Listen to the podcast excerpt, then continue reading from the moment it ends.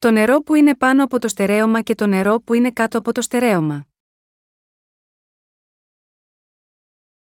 Γένεση 1, 6, 8 Και είπεν ο Θεός, γεννηθεί το στερέωμα αναμέσων των υδάτων, και ας διαχωρίζει ύδατα από υδάτων. Και επίησεν ο Θεός το στερέωμα, και διεχώρισε τα ύδατα τα υποκάτωθεν του στερεώματος από των υδάτων των επάνωθεν του στερεώματος. Και έγινε ούτω. Και εκάλεσεν ο Θεός το στερέωμα, ουρανών. Και έγινε νεσπέρα και έγινε πρωί, ημέρα Δευτέρα. Την πρώτη ημέρα της δημιουργίας του, ο Θεός έκανε το έργο της σωτηρίας των ψυχών. Με άλλα λόγια, την πρώτη ημέρα ο Θεός έκανε τους αμαρτωλούς δίκαιους, και επίσης διαχώρισε ξεκάθαρα τους δίκαιους από τους αμαρτωλούς.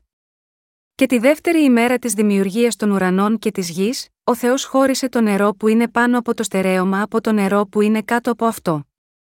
Για να το πούμε διαφορετικά, αυτό σημαίνει ότι ο Θεός διαχώρισε τον λόγο του από τους λόγους του Σατανά. Το νερό που είναι πάνω από το στερέωμα και το νερό που είναι κάτω από το στερέωμα. Στην Αγία Γραφή, η πνευματική έννοια του ύδατος αναφέρεται στον λόγο του Θεού και επίσης αναφέρεται στο βάπτισμα που ο Ισού Χριστός έλαβε από τον Ιωάννη τον Βαπτιστή, μέσω του οποίου δέχτηκε τις αμαρτίες της ανθρωπότητας. Σε αυτή τη γη υπάρχουν εκείνοι που διαδίδουν τον λόγο του Θεού, και επίσης εκείνοι που διαδίδουν τους λόγους του Σατανά. Αυτή είναι η αιτία που ο Θεός χώρισε όλα τα νερά σε αυτή τη γη, σε νερά πάνω από το στερέωμα και σε νερά κάτω από αυτό. Μέσω των πραγμάτων που έκανε ο Θεός τη δεύτερη μέρα της δημιουργίας, λέει: Σε αυτόν τον κόσμο υπάρχουν εκείνοι που ζουν τρεφόμενοι από τον λόγο μου με πίστη, και άλλοι που ζουν τρεφόμενοι από τους λόγους του Σατανά και τους εξαπλώνουν. Ω εκ τούτου, είναι επιτακτική ανάγκη να γνωρίζουμε πώς να διακρίνουμε αν αυτοί που ισχυρίζονται ότι κηρύττουν τον λόγο του Θεού είναι πράγματι δούλοι του Θεού ή δούλοι του Σατανά. Πάσα δόσης αγαθή και παν δόρημα τέλειων είναι άνωθεν καταβαίνων από του πατρός των φώτων Ιακώβου 1 και 17. Σε αντίθεση, κάθε είδους κακία προέρχεται από την ανθρώπινη καρδιά. Επομένως, όταν λάμπει το φως του λόγου του Θεού, αποκαλύπτονται τα αληθινά χρώματα των αμαρτωλών. Το νερό που είναι κάτω από το στερέωμα, δηλαδή τα λόγια της γης, αναφέρεται στις διδασκαλίες που προήλθαν από την ανθρώπινη καρδιά. Αυτή είναι η αιτία που το νερό που είναι πάνω από το στερέωμα χωρίζεται από το νερό που είναι κάτω από αυτό. Το νερό αυτής της γης είναι εντελώς διαφορετικό από το νερό που είναι πάνω από το στερέωμα. Με άλλα λόγια, ο Θεός λέει ότι κάθε λόγος που προέρχεται από την ανθρώπινη καρδιά είναι το νερό που είναι κάτω από το στερέωμα, ενώ ο λόγος της αλήθειας που εκείνος κήρυξε σε εμάς είναι το νερό που είναι πάνω από το στερέωμα. Πάνω σε αυτή τη γη υπάρχουν ψευδοπροφήτες, αλλά την ίδια στιγμή υπάρχουν και οι υπηρέτες του Θεού, οι αληθινοί προφήτες. Οι ψευδοπροφήτες είναι εκείνοι που λένε όμικρον με τόνο, τι προέρχεται από τις δικές τους καρδιές, χωρίς καν να στηρίζονται στον λόγο του Θεού. Και στην εποχή της παλαιάς διαθήκης, ψευδοπροφήτες είχαν προφητεύσει σύμφωνα με όμικρον με τόνο, τι προερχόταν από το μυαλό τους. Έτσι, από πνευματική άποψη, οι διδασκαλίες τους ήταν τα λόγια της γης, δηλαδή, οι λόγοι του Σατανά. Ωστόσο, οι λόγοι του Σατανά εξακολουθούν να εργάζονται στις καρδιές των ανθρώπων. Έτσι, όταν κοιτάμε σε αυτούς που χρησιμοποιούνται από τον διάβολο, τους βλέπουμε να λένε στους αμαρτωλούς να λάβουν το άγιο πνεύμα ανεξάρτητα από τον λόγο του Θεού ή να μιλούν σε γλώσσες, οι οποίες δεν είναι τίποτε περισσότερο από ασυναρτησίες που προέρχονται από το μυαλό τους. Όταν ακούμε προσεκτικά αυτό που λένε, μπορούμε εύκολα να διαπιστώσουμε ότι είναι απλά μια σαρκική φωνή που προέρχεται από τις δικές τους σκέψεις και συναισθήματα. Αυτό είναι ένα πλήρες χάος. Είναι τόσο ανόητο που δεν μπορούμε να συνεχίσουμε να ακούμε. Όταν ακούμε αυτά που λέγονται σε μια συνάθρηση αναζωπήρωσης, σε μια συνάθρηση προσευχής, εμείς οι αναγεννημένοι μπορούμε να συνειδητοποιήσουμε αμέσως αν ο κήρυκας που έχει ανοιχτεί την Αγία Γραφή κηρύττει τον λόγο του Θεού ή απλά λέει όμικρον με τόνο, τι έχει στο μυαλό του. Πολλοί τέτοιοι ιεροκήρυκες μιλάνε εντελώς άσχετα από την Αγία Γραφή. Για παράδειγμα, όταν λένε στην Εκκλησία να λάβει το άγιο πνεύμα, χειρίζονται το μικρόφωνο με τρόπο ώστε να δημιουργήσουν κάποιο είδος ηχητικού εφέ και φωνάζουν: Λάβετε τη φωτιά. Χρησιμοποιώντας ένα συγκρότημα μουσικών, διεγείρουν το συνέστημα του πλήθους και τους βάζουν σε μια μαζική ύπνοση. Θα λάβει το πλήθος πραγματικά με τον τρόπο αυτό το άγιο πνεύμα. Ο Θεός λέει στη βίβλο: Μετανοήσατε, και ας βαπτιστεί έκαστο Σιμώνη στο όνομα του Ιησού Χριστού εις άφεση αμαρτιών, και θέλετε λάβει την δωρεάν του Αγίου Πνεύματος πράξεις 2 και 38. Ωστόσο, όταν ακούμε τα λόγια των υπηρετών του Σατανά, αυτοί ισχυρίζονται ότι κάποιος πρέπει να λάβει την άφεση των αμαρτιών του ξεχωριστά από το να λάβει το Άγιο Πνεύμα. Λένε, όλοι εσείς που πιστεύετε στον Ιησού Χριστό είστε Άγιοι. Όμως, από εδώ και στο εξής, πρέπει να λάβετε το Άγιο Πνεύμα ξεχωριστά, για να γίνετε ολοκληρωμένοι. Αλλά αφού αναγεννηθήκαμε πρέπει να λάβουμε το Άγιο Πνεύμα, αυτά είναι μόνο ψεύτικα λόγια, για να το πούμε έτσι. Οι διδασκαλίες τους δεν είναι του λόγου που είναι πάνω από το στερέωμα, αλλά είναι των λόγων που βρίσκονται κάτω από το στερέωμα, δηλαδή λόγια που προέρχονται από τη γη. Για να το πούμε διαφορετικά, λένε πράγματα που δεν είπε ποτέ ο Θεός, κατασκευάζοντάς τα μόνοι τους. Οι λόγοι του Σατανά είναι πάντα έτσι. Όταν οι άνθρωποι λένε κάτι διαφορετικό από την Αγία Γραφή, είναι όλα λόγια του Σατανά. Αυτή είναι η φύση των λόγων του Σατανά, αυτό που ο Σατανάς λέει, είναι ξεκάθαρο ότι δεν είναι ο λόγος του Θεού, αλλά ισχυρίζεται ότι οι λόγοι του είναι λόγος του Θεού. Αυτή είναι η ίδια η φύση των λόγων του Σατανά. Προσποιούμαστε ότι κηρύττουμε τον λόγο του Θεού, μόνο για να εξαπατήσουμε τους ανθρώπους στο τέλος. Εκείνοι που κηρύττουν τον λόγο του Θεού, πρέπει να τον κηρύξουν βάσει του γραπτού λόγου των γραφών. Οι υπηρέτες του Θεού είναι εκείνοι που κηρύττουν αυτό που λέει η Αγία Γραφή ακριβώς όπως είναι. Αντίθετα, οι υπηρέτες του Σατανά λένε όμικρον με τόνο, τι βγαίνει από τις καρδιές τους ανεξάρτητα από τη βίβλο, οδηγώντας έτσι αμέτρητους ανθρώπους στην καταστροφή. Οι λόγοι του Σατανά εργάζονται μέσα από εκείνους που δεν έχουν αναγεννηθεί. Και οι λόγοι του Σατανά μπορούν να λειτουργήσουν μέσω εκείνων των οποίων η πίστη είναι ακόμα ανώριμη, έστω και αν πιστεύουν στο Ευαγγέλιο του Ήδατος και του Πνεύματος. Πώς λοιπόν, οι λόγοι του Σατανά εξαπατούν τους ανθρώπους, πρώτον, έχω ήδη αναφέρει ότι οι λόγοι του Σατανά εργάζονται σε εκείνους που δεν έχουν αναγεννηθεί. Αυτοί που δεν έχουν αναγεννηθεί είναι οι πιο κατάλληλοι για να χρησιμοποιηθούν από τον Σατανά. Έτσι ο Σατανάς υποδαβλίζει την αφοσίωση τους, αλλάζει την καρδιά τους και τους κάνει να εργάζονται σκληρά, σαν να εργάζονταν πραγματικά για την αλήθεια, ενώ στην πραγματικότητα υπηρετούν μόνο ψέματα. Ο Σατανάς κάνει τους ανθρώπους να πιστεύουν στα ψέματα των ψευδοδιδασκάλων ως την αλήθεια. Ο Σατανάς εργάζεται μέσω αυτών των ανθρώπων που δεν έχουν αναγεννηθεί. Εργάζεται μέσω αυτών, έτσι ώστε, αντί να ακολουθούν την αλήθεια, να ακολουθήσουν το ψέμα. Αυτή είναι η αιτία που όταν κάποιος στηρίζει την πίστη του σε έναν πάστορα που δεν έχει αναγεννηθεί, καταλήγει ο ίδιος να μετατρέπεται σε δούλο του ίδιου του Σατανά. Εάν αυτός ο πειμένα δεν πιστεύει στο Ευαγγέλιο του ύδατο και του πνεύματος, και συνεπώς δεν έχει αναγεννηθεί, τότε, ανεξάρτητα από το πώς μπορεί να πιστεύει ότι το κάνει καλά με τον δικό του τρόπο, τελικά όλη η διακονία του δεν είναι παρά έργο του Σατανά. Ω εκ τούτου, ο πάστορας πρέπει πρώτα να αναγεννηθεί πιστεύοντας στο Ευαγγέλιο του ύδατο και του πνεύματος. Το έργο του Σατανά δεν εκδηλώνεται ως πίστη στην αλήθεια, αλλά ως ανθρώπινη αφοσίωση. Στην πραγματικότητα, υπάρχουν πολλοί ποιμένες σε αυτόν τον κόσμο που κάνουν το έργο του Σατανά χωρίς να το συνειδητοποιούν. Κάνουν τόσα πολλά ψεύτικα έργα ως υπηρέτες του Σατανά. Παρ όλο που εργάζονται το έργο του Σατανά, μπορεί να θεραπεύσουν ασθένειες και να εκβάλουν δαιμόνια, γεννούν αμαρτωλούς επειδή οι οπαδοί τους εξακολουθούν να έχουν αμαρτία στις καρδιές τους. Το επόμενο έργο τους του Σατανά είναι να μετατρέψουν τους οπαδούς των εκκλησιών τους σε νομικιστές πιστούς, κάνοντάς τους να πασχίζουν σκληρά να τηρήσουν τον νόμο. Πριν ο Απόστολος Παύλος συναντήσει τον κύριο στο δρόμο για τη Δαμασκό, ήταν απόλυτα αφοσιωμένος στον νόμο. Ω Φαρισαίος μεταξύ Φαρισαίων, ήταν εξαιρετικά ευσεβής. Η αφοσίωσή του επεκτάθηκε ακόμα και σε διωγμό και φόνο χριστιανών Αγίων. Πριν αναγεννηθεί ο Απόστολος Παύλος, όταν ήταν νέος, φύλαγε ακόμα και τα ρούχα των ανθρώπων που λιθοβόλησαν μέχρι θανάτου τον Στέφανο, τον υπηρέτη του Θεού. Ήταν αυτός που είπε: Θα φυλάω εγώ τα ρούχα σας. Εσείς συνεχίστε και λιθοβολήστε τον όπως θέλετε. Σε αυτή την εποχή επίσης, τέτοια αφοσίωση βρίσκεται στις εκκλησίες και στα σπίτια όπου εργάζεται ο Σατανάς. Ο Θεός ικανώνει τους υπηρέτες του να κάνουν το έργο του ήσυχα. Αντίθετα, ο διάβολος κάνει το έργο του με κάθε είδους κραυγή μέσω των υπηρετών του, υποκινώντας την επιθυμία τους για δόξα. Ένα χαρακτηριστικό του έργου του Σατανά είναι η δημιουργία ανθρώπων με ζήλο. Όταν παρατηρήσουμε τους ανθρώπους που χρησιμοποιεί ο Σατανάς, βλέπουμε πως όλοι τους εργάζονται μόνο με τον δικό του ζήλο. Από τη συμμετοχή σε πρωινές συνάξεις προσευχής για 70 ημέρες συνεχόμενα, και ολονύχτιες συνάξεις προσευχής επί 40 ημέρες, μέχρι την συμμετοχή σε εκστρατείες για να διαβάσουν ολόκληρη τη βίβλο μέσα σε μια εβδομάδα, υπάρχουν τόσα πολλά ιδιαίτερα κριτήρια για το έργο τους, που είναι ένα συνεχής αγώνας να τους παρακολουθούμε. Η ζωή της πίστης τους είναι η συνέχεια ενός συνθήματος μετά το άλλο, προσπαθώντας να κάνουν κάτι από μόνοι τους.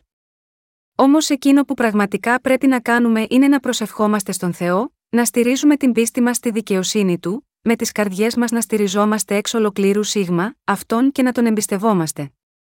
Πρέπει να νηστεύουμε για 40 μέρες για να ευχαριστήσουμε τον Θεό, φυσικά και όχι. Ωστόσο, επειδή αυτοί οι άνθρωποι δεν πιστεύουν στην αλήθεια, δεν την ακολουθούν και για αυτό τον λόγο δεν μπορούν να εμπιστευτούν τον λόγο του Θεού, συχνά αναζητούν κάτι ξεχωριστό. Νομίζουν ότι αν έχουν σαρκικό ζήλο, ο Θεός θα τους ευλογήσει με κάποιο τρόπο. Προσπαθούν να είναι τόσο ζηλωτές, που εμείς οι πιστοί στο Ευαγγέλιο του Ήδατος και του Πνεύματος δεν μπορούμε να παρακολουθήσουμε τον ζήλο αυτών των ανθρώπων που δεν έχουν αναγεννηθεί. Πριν γνωρίσω το Ευαγγέλιο του Ήδατος και του Πνεύματος, και πριν πιστέψω σε αυτό, είχα και εγώ πάρα πολύ ζήλο. Συνήθιζα να συγκεντρώνω νεαρούς να καθαρίσουν την εκκλησία μέσα και έξω, τους οδηγούσα στους δρόμους για να δίνουν ομολογία και στη συνέχεια τους μάζευα και πάλι το βράδυ για χοροδιακές πρόβες. Τόσο πολύ ζήλο είχα πριν αναγεννηθώ. Εκείνοι που δεν έχουν αναγεννηθεί ενώπιον του Θεού, είναι τόσο ζηλωτές που είναι επιτακτική ανάγκη να εξετάσουμε εδώ την άστοχη αφοσίωσή τους. Το ότι ένας χριστιανός είναι αφοσιωμένος, αυτό δεν σημαίνει απαραίτητα ότι ακολουθεί το θέλημα του Θεού. Με άλλα λόγια, όταν ζούμε τη ζωή της πίστης μας, πρέπει πρώτα να έχουμε την κατάλληλη γνώση για το ποια είναι η ευαγγελική αλήθεια του ύδατος και του πνεύματος, και ποια είναι η ζωή που ευχαριστεί τον Θεό. Για να εκπληρώσουμε το θέλημα του Θεού, να ζητήσουμε τη συμβουλή του, και να έρθουμε στον Θεό, πρέπει να κάνουμε το θέλημά του. Το να ακολουθούμε την αλήθεια, είναι να προχωράμε με εμπιστοσύνη στην δικαιοσύνη του Θεού, και αυτό δεν είναι κάτι που μπορεί να επιτευχθεί με ανθρώπινη αφοσίωση. Στο Γένεση 1, 2 λέει, και πνεύμα Θεού εφέρετο επί της επιφανίας των υδάτων. Αυτό σημαίνει ότι το πνεύμα του Θεού εργάζεται με τον λόγο του Θεού. Το μόνο που πρέπει να κάνουμε είναι να καταλάβουμε τι λέει ο λόγος του Θεού και να τον ακολουθήσουμε. Ο Θεός εργάζεται στη ζωή μας όταν αναζητάμε τη συμβουλή του, εμπιστευόμαστε σε αυτόν και τον ακολουθούμε, αλλά σε αντίθεση με αυτό, η αφοσίωση για την ανθρωπότητα είναι σαν ένας μαραθώνιος αγώνας χωρίς τέρμα.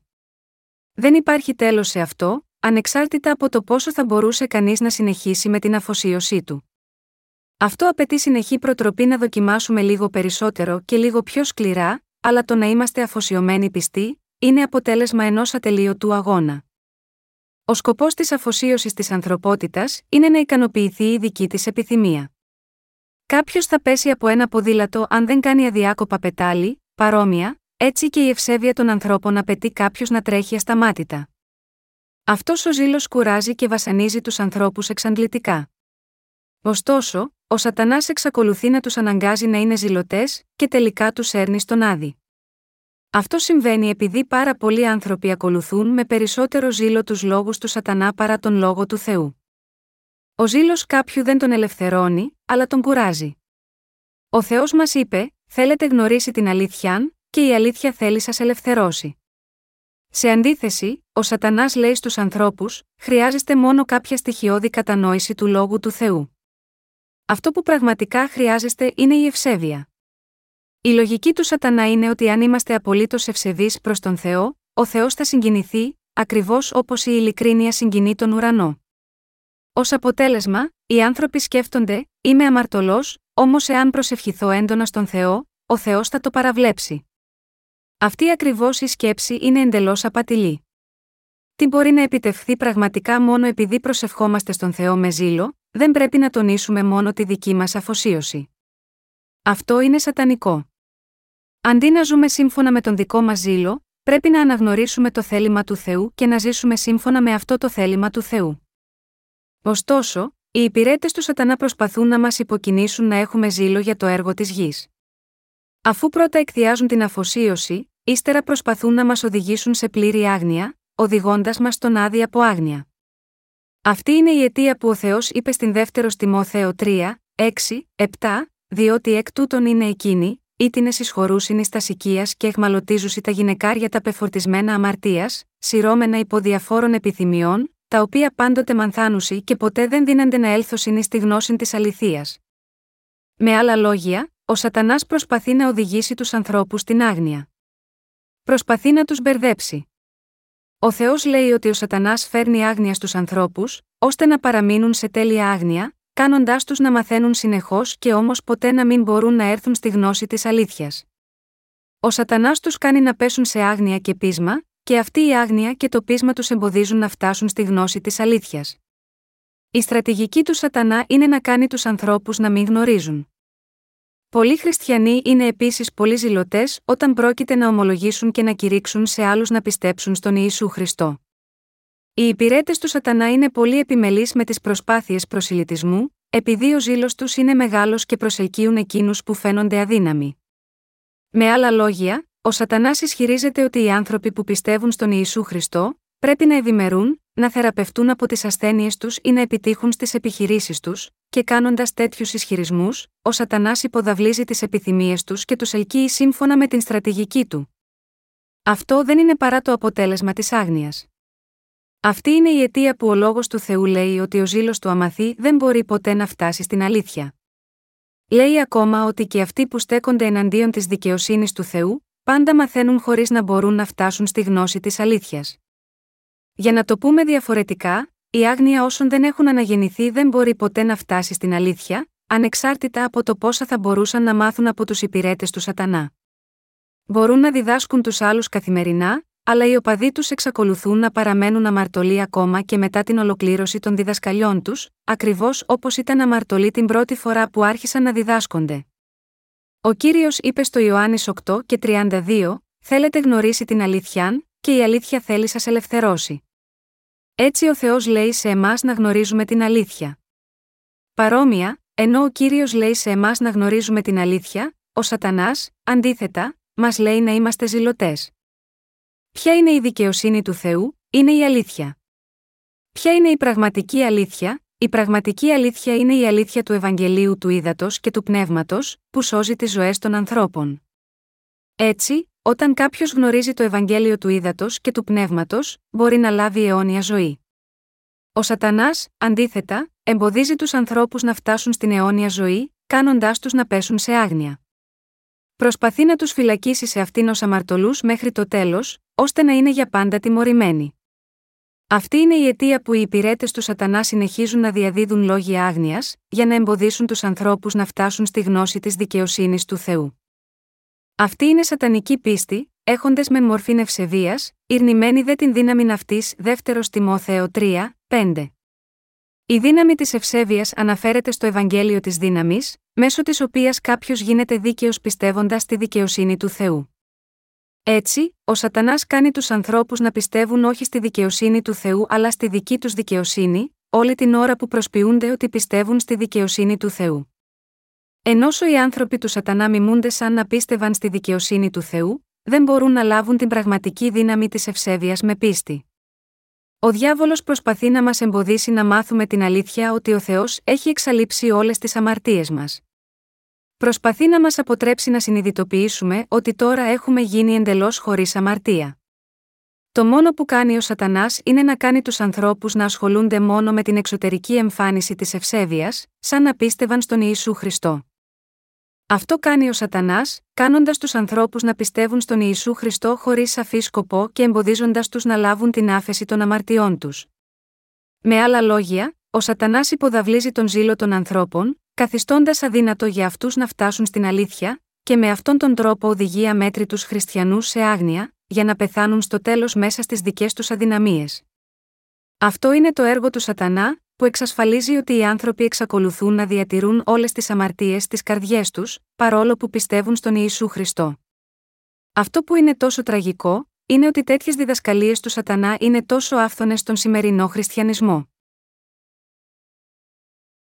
Πρέπει να διαχωρίσουμε την αλήθεια από το ψέμα σύμφωνα με τον λόγο του Θεού. Αυτό που έκανε ο Θεός τη δεύτερη ημέρα της δημιουργίας, ήταν να χωρίσει το στερέωμα σύμφωνα με τον λόγο του. Ο Θεός διέταξε το νερό που είναι πάνω από το στερέωμα να χωριστεί από εκείνο κάτω από αυτό. Όμικρον με τόνο, τι λέει ο Θεός εκπληρώνεται ανάλογα. Εδώ λοιπόν, ας σκεφτούμε τι σημαίνει να διαχωριστεί σύμφωνα με τον λόγο του Θεού. Ο Θεός χωρίζει τον λόγο του από τους λόγους του Σατανά. Με ποιο κριτήριο χωρίζει ο Θεός την αλήθεια από το ψέμα, όπως είπε ο Θεός στο Γένεση 1, 2, Πνεύμα Θεού εφέρετο επί της επιφανίας των υδάτων, εργάζεται πάντα με τον λόγο του. Ω εκ τούτου, μπορεί να χωρίσει τους αναγεννημένους από εκείνους που δεν έχουν αναγεννηθεί με τον λόγο του. Όταν ακούμε μια ορισμένη διδασκαλία για τον λόγο του Θεού και βλέπουμε ότι δεν είναι σωστή σύμφωνα με τον λόγο, μπορούμε να συμπεράνουμε ότι είναι λόγοι του Σατανά. Με άλλα λόγια, επειδή είναι ο λόγος της δικαιοσύνης του Θεού που ακούμε, πιστεύουμε και φυλάμε στις καρδιές μας, όταν ακούμε όσα μας λένε οι άνθρωποι για τον δοσμένο από τον Θεό λόγο, αν δεν είναι σωστό, τότε μπορούμε να θεωρήσουμε ότι είναι λόγοι του Σατανά. Από την άλλη πλευρά, αν είναι σωστό όπως αντανακλάται από τον λόγο του Θεού, τότε είναι ο λόγος της αλήθειας που διακηρύττει τη δικαιοσύνη του Θεού. Με άλλα λόγια, όποιες διδασκαλίες μπορεί να συναντήσουν οι δίκαιοι, μπορούν να τις χωρίσουν σύμφωνα με τον λόγο πάνω από το στερέωμα και τον λόγο κάτω από αυτό.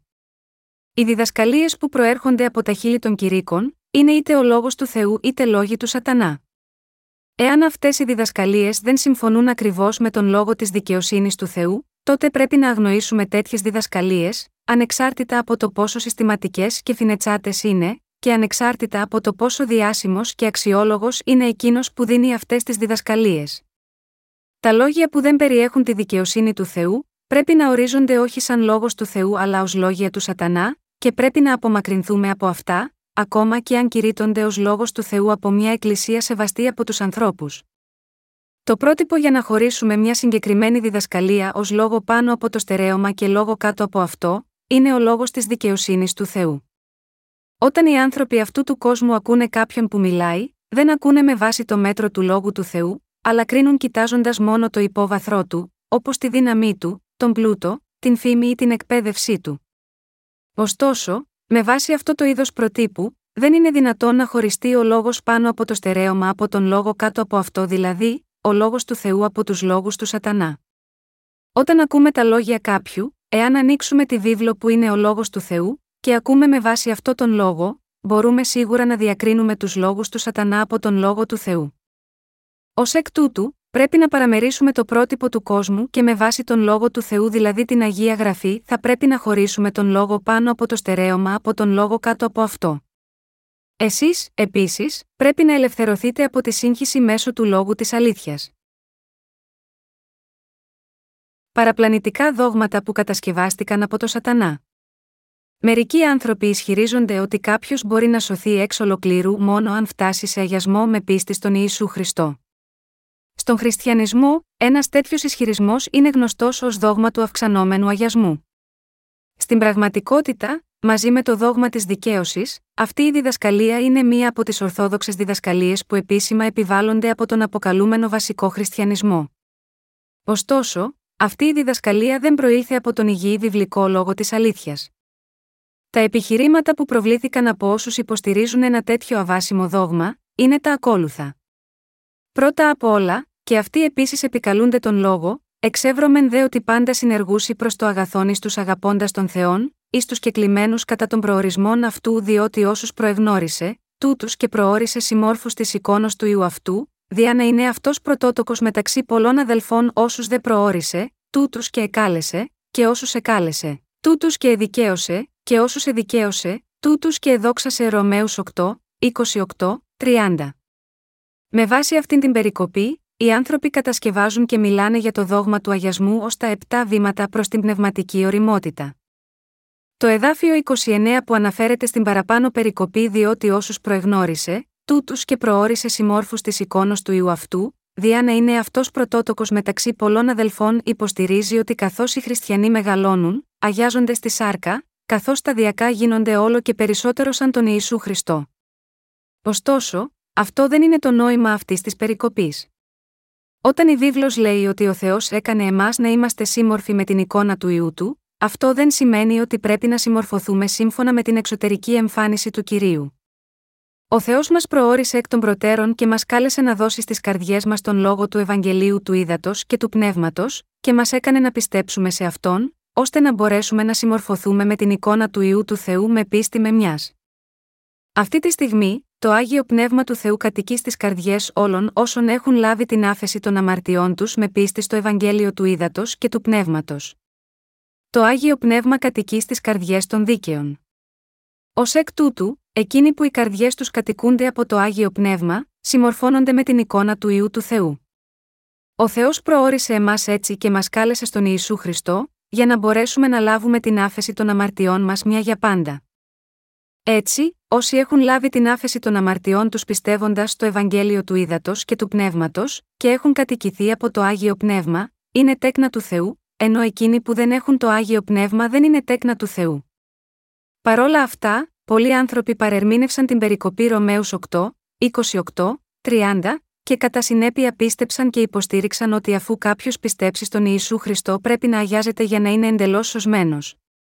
Το δόγμα του αγιασμού οδηγεί τους ανθρώπους να εστιάσουν στα σαρκικά χαρακτηριστικά τους, υποστηρίζοντας ότι πρέπει να είμαστε τόσο ταπεινοί και πράοι όπως ο ίδιος ο Ισού Χριστός. Αναφερόμενοι στην περικοπή από τους Ρωμαίους, εκείνοι που δεν έχουν αναγεννηθεί τονίζουν τα επτά στάδια του αγιασμού. Στο Ρωμαίους 8 και 30 λέει: Όσους δεν προόρισε, τούτους και εκάλεσε, και όσους εκάλεσε, τούτους και εδικαίωσε, και όσους εδικαίωσε, τούτους και εδόξασε. Βασισμένοι σε αυτή την περικοπή, ορισμένοι υποστηρίζουν επίσης το δόγμα του προορισμού. Ωστόσο, το πραγματικό νόημα αυτής της περικοπής είναι εντελώς διαφορετικό από το δόγμα του προορισμού, το οποίο δεν είναι παρά ένας ανθρωπόφτιαχτος ισχυρισμός. Το ότι ο Θεός κάλεσε εκείνους τους οποίους προόρισε, σημαίνει ότι ο Θεός εξέλεξε ολόκληρο τον πληθυσμό της ανθρωπότητας στον Ιησού Χριστό.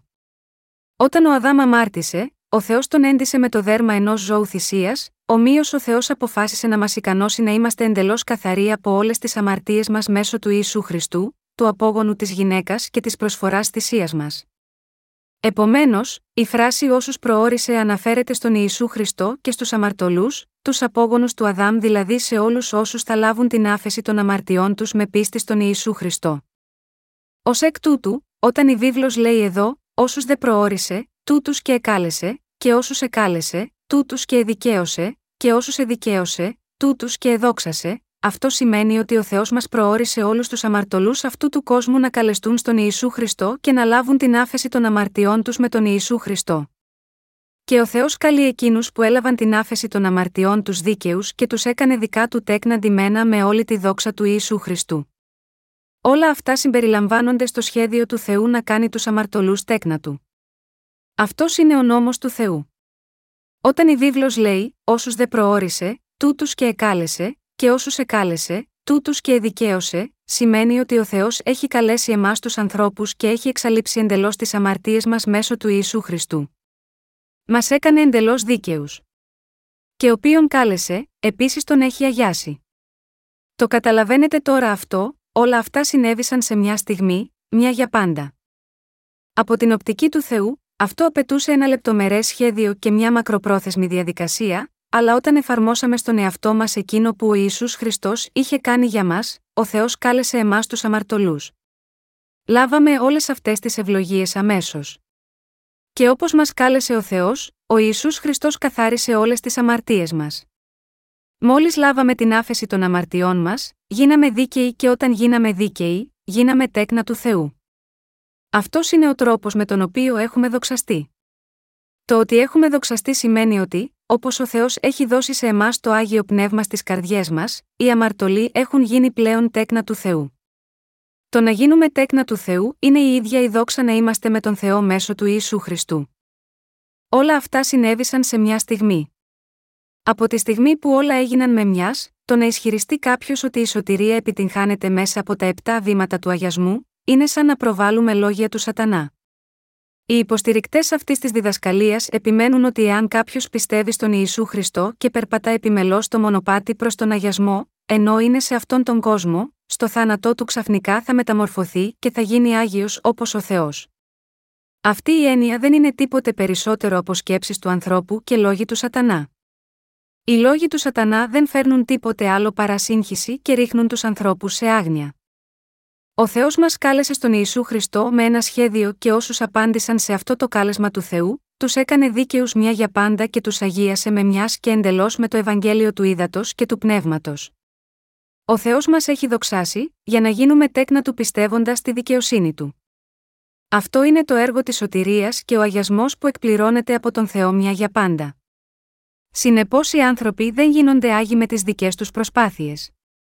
Συγχριστιανοί μου, αφού οι άνθρωποι λάβουν την άφεση της αμαρτίας, γίνονται στην πραγματικότητα πιο άγιοι εάν προσπαθήσουν, όχι, δεν γίνονται πιο άγιοι. Ενώ οι καρδιές μας έχουν ήδη γίνει άγιες μέσω της δικαιοσύνης του Θεού, η σάρκα μας παραμένει ανεπαρκής μέχρι να πεθάνουμε.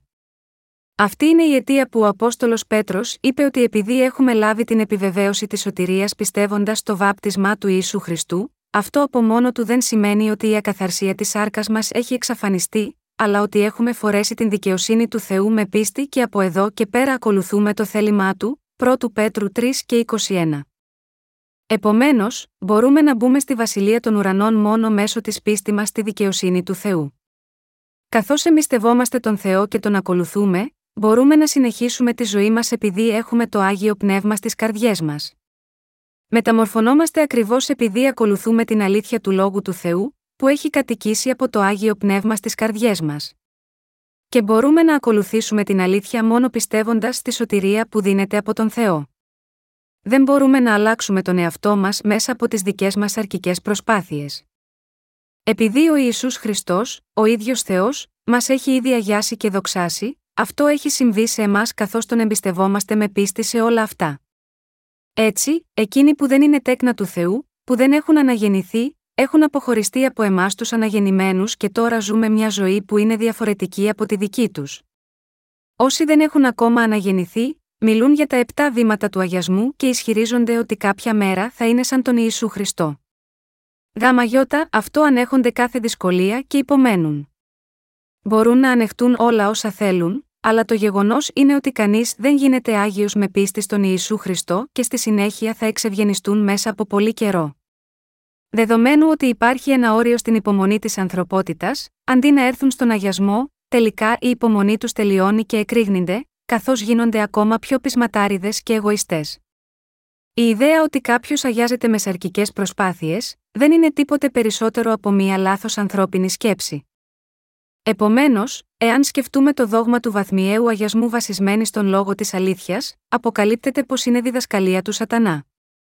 Όσο περισσότερο πιστεύει κάποιος τον Ιησού Χριστό χωρίς να αναγεννηθεί, τόσο περισσότερο σκληραίνεται από το δικό του πείσμα και υποκρισία. Τέτοιοι άνθρωποι μπορεί να μοιάζουν ότι είναι σωστοί προς τα έξω, αλλά οι καρδιές τους έχουν γίνει εντελώς βρώμικες. Ωστόσο, έχοντας αποτύχει να αναγεννηθούν, η συνείδησή τους πάντα τρέχει προς την αμαρτία, και έτσι πρέπει να προσποιούνται. Πόσο κακό είναι αυτό, είναι σαν τάφια σβεστομένοι με υποκρισία για να φαίνονται καλοί προς τα έξω, αλλά από μέσα τους, το σκοτάδι βρίσκεται στην επιφάνεια της αβύσου και πνίγονται στην αμαρτία και σαπίζουν. Με αυτό το δεδομένο, οι πράξεις τους είναι παραπλανητικές και εξαπατώντας τόσους πολλούς ανθρώπους γίνονται πολύ πιο βρώμικοι και πιο κακοί. Αυτή είναι η αιτία που ο ίδιος ο Ιησούς Χριστός επέπληξε αυτούς τους ανθρώπους αποκαλώντας τους ασβεστομένους τάφους. Όλα όσα είπε ο Σατανάς είναι ψέμα, και όσο περισσότερο ακολουθούμε αυτά τα λόγια, τόσο περισσότερο συνειδητοποιούμε ότι έχουμε πλανηθεί. Εκείνοι που ομολογούν ότι πιστεύουν στον Ιησού Χριστό ως σωτήρα τους με απατηλή πίστη, έχουν μόνο μορφή ευσεβίας, δεν έχουν καμία δύναμη πίστης, όπως ακριβώς τους επιπλήττει η βίβλος λέγοντας έχοντες με μορφή ευσεβίας, ειρνημένοι δε την δύναμη αυτής, δεύτερος Τιμόθεο 3, 5. Οι αμαρτωλοί δεν μπορούν να είναι πραγματικά ευλαβείς. Το μόνο που έχουν είναι μια εξωτερικά φαινομενική ζωή πίστης. Γονατίζουν όταν λατρεύουν και ενώνουν τα χέρια τους όταν προσεύχονται. Είναι καλοί σε τέτοια πράγματα. Προσποιούνται επίσης αγιότητα με τα χείλη τους κάποιες φορές, αλλά οι καρδιές τους είναι γεμάτες με απληστία και πικρία, οδηγούμενοι από κάθε είδους επιθυμίες. Βλέποντας το αυτό, ο κύριος λέει για αυτούς, έχοντες με μορφή ευσεβία, ειρνημένοι δε την δύναμη αυτή. Όσοι δεν έχουν αναγεννηθεί, οι καρδιές τους δεν ακολουθούν τον Θεό αλλά τον κόσμο. Προσπαθούν να επιδοκιμαστούν από τον κόσμο και να αυξήσουν τις κοσμικές περιουσίες τους, και ως εκ τούτου, οι καρδιές τους έχουν διαφθαρεί εντελώς. Με άλλα λόγια, οι τελευταίες ημέρες τους είναι πιο βρώμικες από τότε που πίστεψαν για πρώτη φορά στον Ιησού Χριστό. Ο κύριος μας καθιστά σαφές ότι για όλους εκείνους που ομολογούν ότι πιστεύουν στον Θεό και δεν έχουν αναγεννηθεί πλήρως, το τέλος τους θα είναι πιο βρώμικο από την αρχή τους. Και ο κύριος λέει ότι το τέλος τους θα είναι ακόμα πιο άθλιο. Έτσι, διακρίνονται ξεκάθαρα οι λόγοι του Σατανά όταν συγκρίνονται με τον λόγο. Όσοι εξακολουθούν να έχουν αμαρτία στις καρδιές τους, παρόλο που πιστεύουν στον Ιησού Χριστό, πιστεύουν πραγματικά στους λόγους του Σατανά. Όταν ένας χριστιανός δεν μπορεί πλέον να ακολουθήσει ειλικρινά τον λόγο του Θεού, ακόμα και αν ισχυρίζεται ότι πιστεύει στον Ιησού Χριστό, αυτό συμβαίνει επειδή όλο αυτό το διάστημα έχει πιστέψει στους λόγους του Σατανά. Εάν κάποιος πιστεύει πραγματικά στον λόγο του Ιησού Χριστού, είναι αδύνατο γάμα γιώτα αυτόν να μην ακολουθήσει τον Ιησού Χριστό. Ακολουθούμε τον κύριο, γνωρίζοντας ότι ο λόγος του είναι αλάθητος. Φυσικά, είναι ακόμα δύσκολο για μας, αλλά δεν έχουμε άλλη επιλογή παρά να ακολουθήσουμε, και όταν ακολουθούμε τον λόγο του κυρίου, οι καρδιές μας ενισχύονται και χαίρονται. Αντίθετα, όταν κάποιος ακολουθεί τους λόγους του Σατανά, όσο περισσότερο ακολουθεί, τόσο πιο μπερδεμένος γίνεται, και η συνείδησή του γίνεται πιο βρώμικη. Τέτοιοι άνθρωποι ισχυρίζονται ότι ακολουθούν τον κύριο με τα λόγια τους, αλλά υποστηρίζουν τα δικά τους δόγματα με περισσότερο ζήλο, τα οποία δεν είναι τίποτε περισσότερο από τους λόγους του Σατανά, και καθώς τα δόγματα σκληραίνουν, οι καρδιές των οπαδών τους γίνονται ακόμα πιο βρώμικες. Παρόλα αυτά, εξακολουθούν να προσποιούνται ότι ζουν μια ζωή ενάρετη σε πράξεις. Και εξαπατούν ακόμα και τους εαυτούς τους, υποστηρίζοντας ότι όσο οι πράξεις τους είναι ενάρετες, δεν είναι βρώμικοι, παρότι υπάρχει στην καρδιά τους κάθε είδους βρωμιά. Η δικαιοσύνη του Θεού αποκαλύπτεται μέσω των πιστών του Ευαγγελίου του Ήδατος και του Πνεύματος. Αντίθετα, όταν οι καρδιές των αληθινά αναγεννημένων χριστιανών είναι σε πλάνη, το άγιο πνεύμα καταδικάζει τις καρδιές τους πολύ πιο πριν. Υπάρχουν στιγμές που ακόμα και οι δικές μας καρδιές των αναγεννημένων περιπλανούνται και αν δεν αλλάξουμε τις καρδιές μας, το άγιο πνεύμα μέσα μας νιώθει άβολα. Έτσι οι καρδιές μας δεν αναπαύονται. Οι καρδιές μας αντιδρούν αρνητικά.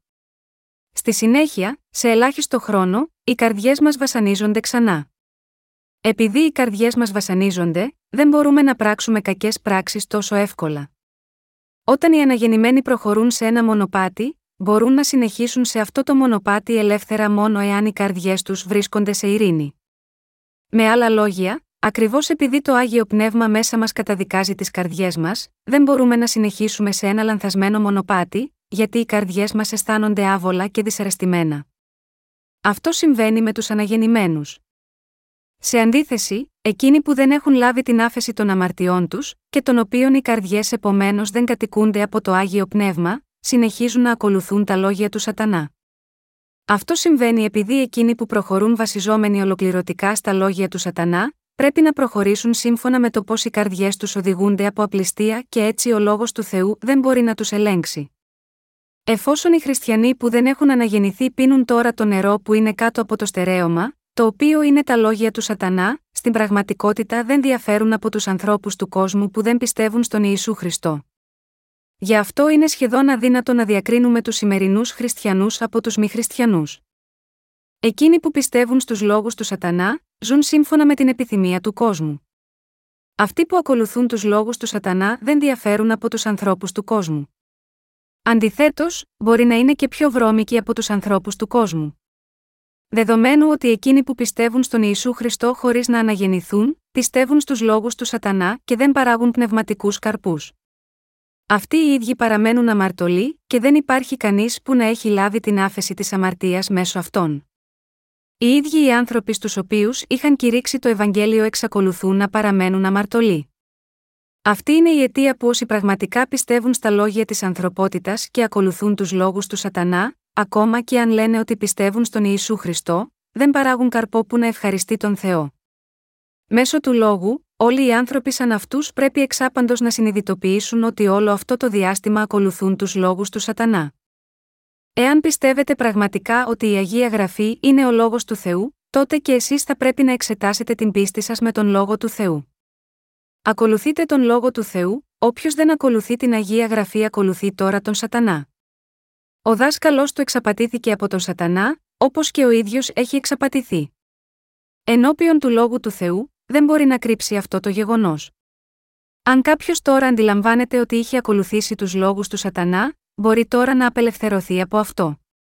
Αν κάποιος συνειδητοποιήσει ότι δεν είχε ακολουθήσει την αλήθεια, τότε πρέπει πρώτα να εγκαταλείψει την ψεύτικη εκκλησία που εξαπλώνει τις διδασκαλίες του Σατανά.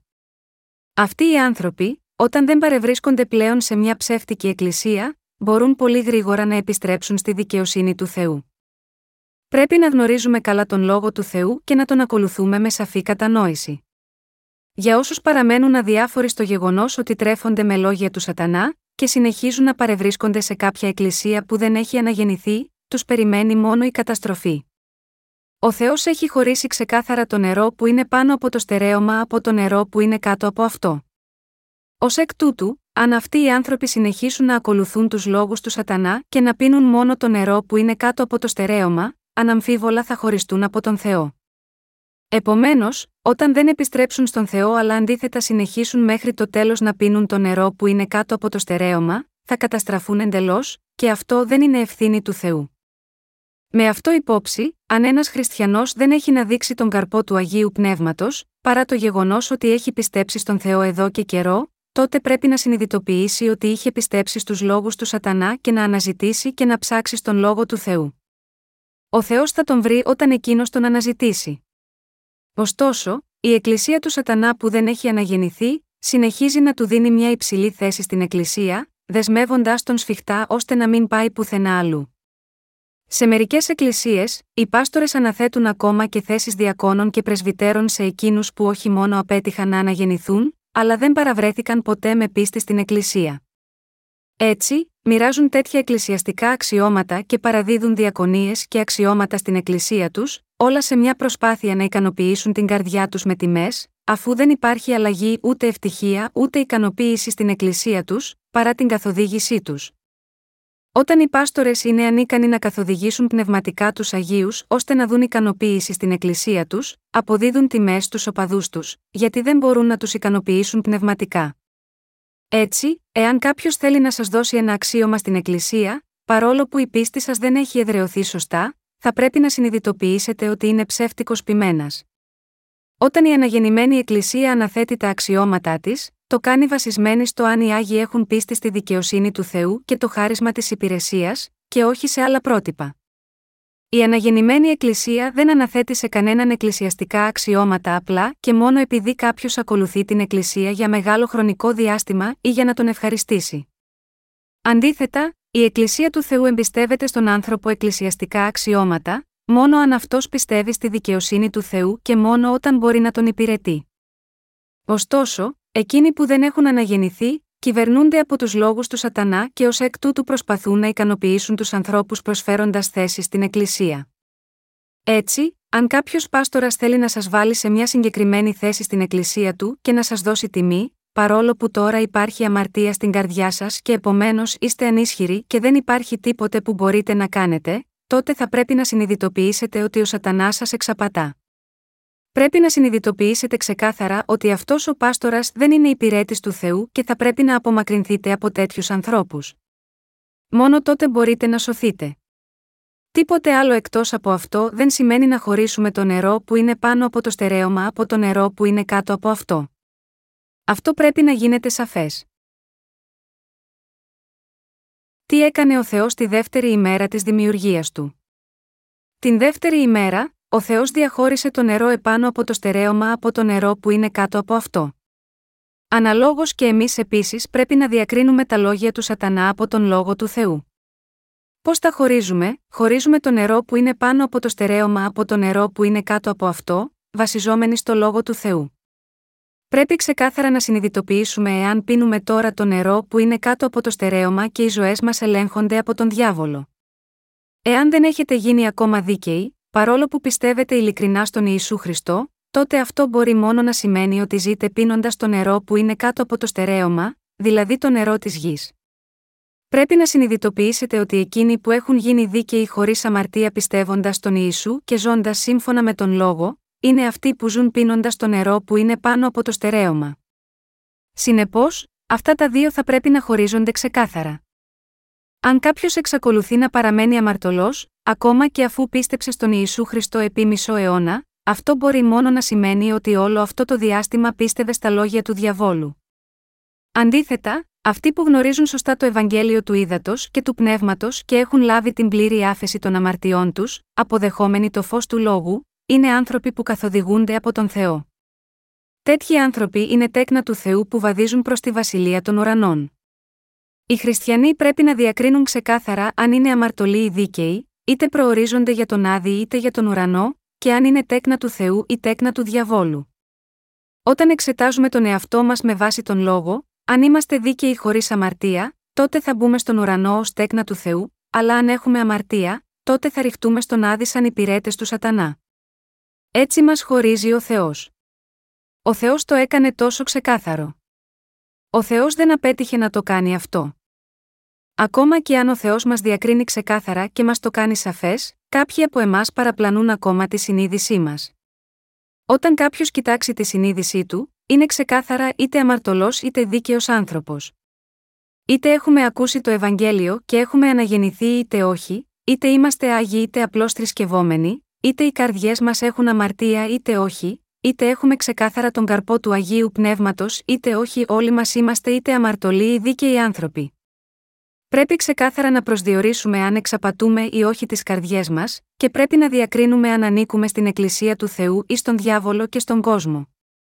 Όποιος ακούει τον λόγο του Θεού μπορεί να γνωρίσει ξεκάθαρα τον εαυτό του και έτσι, αυτοί που ακόμα παραπλανούνται με τους λόγους του Σατανά, παραμένουν στο νερό που είναι κάτω από το στερέωμα και πίνουν αυτό το νερό, αξίζει να καταστραφούν από τον Θεό. Ένας αμαρτωλός πρέπει να εξομολογηθεί ενώπιον της αλήθειας ως μεγάλος αμαρτωλός. Πρέπει να αναγνωρίσουμε ότι ο Θεός έχει χωρίσει ξεκάθαρα το φως από το σκοτάδι, και το νερό που είναι πάνω από το στερέωμα από το νερό που είναι κάτω από αυτό. Συνειδητοποιείτε ότι ακόμα και αν το έχει χωρίσει ο Θεός, οι άνθρωποι συνεχίζουν να χάνονται εξαπατώμενοι από την συνείδησή τους, οι άνθρωποι δεν μπορούν να κατηγορήσουν τον Θεό επειδή θα τους ρίξει στον άδει. Αυτό συμβαίνει επειδή αν η συνείδησή τους αναγνώριζε ειλικρινά τις αμαρτίες των καρδιών τους, και τους έκανε πραγματικά να ψάξουν για τον Θεό και να αναζητήσουν την αλήθεια με ειλικρίνεια, τότε ο Θεός θα τους ικάνωνε να βρουν την αλήθεια. Το φως υπάρχει σε αυτόν τον κόσμο τώρα. Έχουμε ξεκάθαρα τον λόγο της αλήθειας. Όποιος μαθαίνει σωστά αυτόν τον λόγο, τον βλέπει, τον ακούει και είναι πεπισμένος για την αλήθεια του, μπορεί να αναγεννηθεί. Ακόμα και το νερό που είναι κάτω από το στερέωμα μπορεί να μετατραπεί σε νερό που είναι πάνω από το στερέωμα. Ακριβώς όπως το νερό της θάλασσας ανεβαίνει στην ατμόσφαιρα ως ατμός, και κατεβαίνει και πάλι σαν νερό, το νερό από κάτω μπορεί επίσης να γίνει νερό επάνω. Παρόλο που αυτό είναι δυνατό, οι άνθρωποι παραπλανούνται και γάμα γιώτα, αυτόν τον λόγο είναι καταδικασμένοι για τον άδει και υποφέρουν άσκοπα. Καθένας πρέπει να επιστρέψει στον Θεό και να βρει το φως. Μόνο αυτό είναι εξομολόγηση.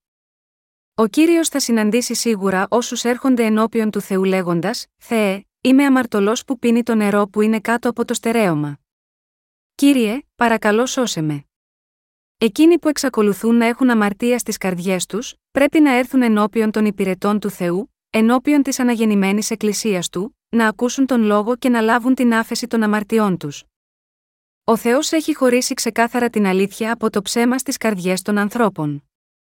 Οι αμαρτωλοί που έπιναν το νερό που είναι κάτω από το στερέωμα, δεν πρέπει να το ξεχάσουν ποτέ, πρέπει να έρθουν οπωσδήποτε στην αναγεννημένη Εκκλησία και πρέπει οπωσδήποτε να μεταμορφωθούν.